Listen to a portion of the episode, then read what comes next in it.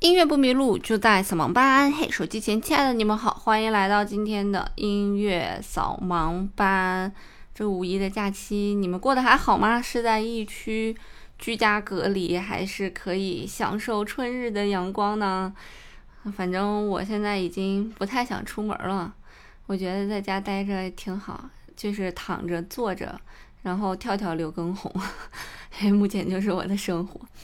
嗯嗯，在昨天的时候，在上期节目的时候，跟大家一起分享了贝多芬的《英雄交响曲》的一些幕后的一些故事。那也给大家留了一个悬念，就是说《英雄交响曲》这部作品，其实在整个呃音乐史当中是非常非常非常重要的一部作品。那它到底怎么重要？到底在哪一些方面进行了一些突破呢？那我们这期节目呢，就一起来跟大家聊一聊这首英雄交响曲到底在哪一些方面进行一个突破，以及通过这些突破，你就能感受到为什么我们要把贝多芬称之为乐圣了。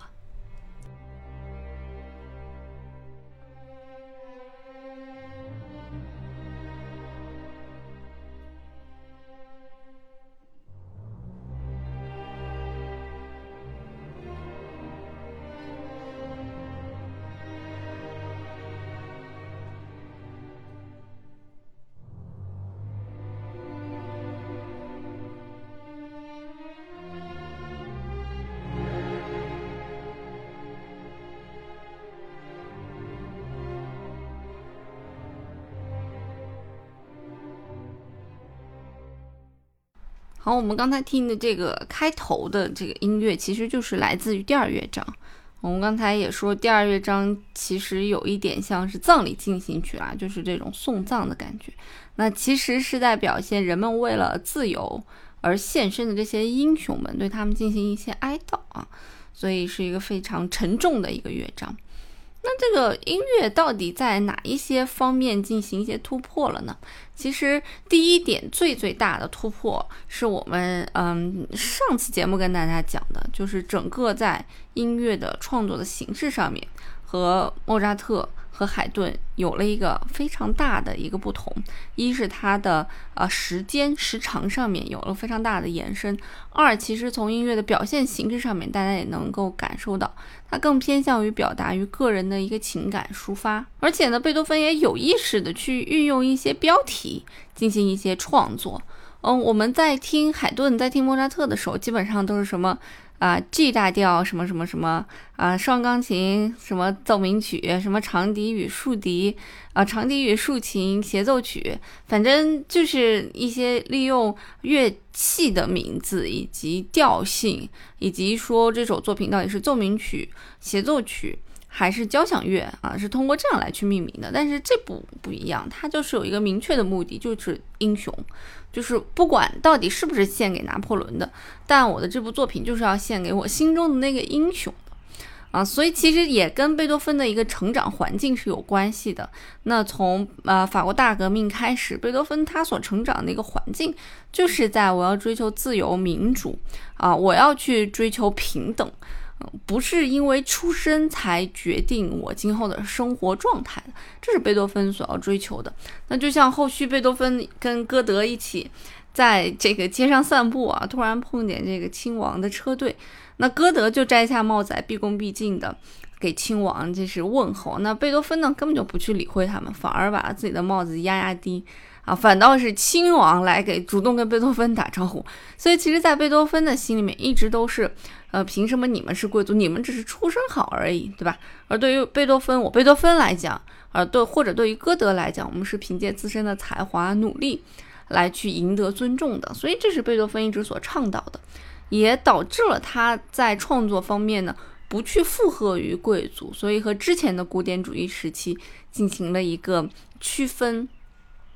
那第二点还有非常关键的一点，就是这个印刷术啊，印刷术以及版权的这个概念的兴起，让这些艺术家、音乐家们可以自由的去创作一些自己的东西啊。那我创作出来这个东西不是只为贵族去创作的，我可以通过出版商出版之后卖给普通的百姓，卖给平民百姓啊。那通过这个方面来进行收入啊。如如果大家喜欢我的曲子，我就卖得多，那我这个作品啊就能养活我更多。我不是说这个亲王喜欢，或者那个皇族喜欢，或者哪个贵族喜欢。呃，这首作品，所以他才买的多。我是靠着他们去生活生存的，所以基于这两点呢，所以致使贝多芬可以走我们所说的浪漫主义时期的这个路子，就是表达自己、抒发自己情感的路子。那为了达到这样的一个效果，其实在很多细节上面，贝多芬也有一些创新。那整体的乐章与乐章的衔接呢，哎，其实也有一些。所谓的带着的标题来进行衔接的，就好比第一乐章有点像是英雄人物的出场，而第二乐章就是我们刚才听到的那个葬礼进行曲啊，仿佛就是英雄的一个去世，一个英雄的逝世。而第三乐章呢，呃，是一个谐谑曲啊，里面有这个反复出现的主题，有一个主题反复不停的出现。那这个好像就是人们对英雄事迹的不断的一个赞扬，而最后一个乐章就是英雄凯旋的一个场景啊，其实有点像是贝多芬的一个呃人生的一个经历啊，从英雄的一个出场到贝多芬一八零一年写下这封遗书，就好似是葬礼进行曲嘛，到后来贝多芬还对自己今后的一些艺术创作有更多的想法，那就是英雄。走向一个啊胜利的这样一个画面，那在其中呢，有很多细节也体现了贝多芬在创作时候的一个创新。在贝多芬这个时期，他非常喜欢用的就是呃铜管乐器。比方说，在这部作品当中呢，他首先使用了法国号啊，就是圆号。那在命运当中呢，他率先使用了长号。就他在很多交响乐当中呢，都率先使用了一些铜管乐器，让整个乐曲的氛围变得更加的宏伟壮观。那在之前呢，很多的这个作品在创作的时候都是以双管制这个乐队的编制来去创作的。那什么就是双管制呢？其实它就是管弦乐队组成的一种形式，一般来讲是以木管乐器为主的，以木管乐器的长笛、双簧管、单簧管、大管。那另外呢，还有，比方说我会配一些小号这样的铜管乐器来进行辅助，而从贝多芬开始呢，慢慢的就把铜管乐器的这个呃队伍给不断的壮大、壮大、壮大。那除此之外，在弦乐器里面的使用呢，呃，在之前好像也没有那么宏大的弦乐啊，只有小提琴一、小提琴二，那中提琴。大提琴，那在贝多芬的创作过程当中呢，他将大提琴和低音大提琴，就贝贝大提琴啊，就那个长得跟一个人一样高的贝大提琴。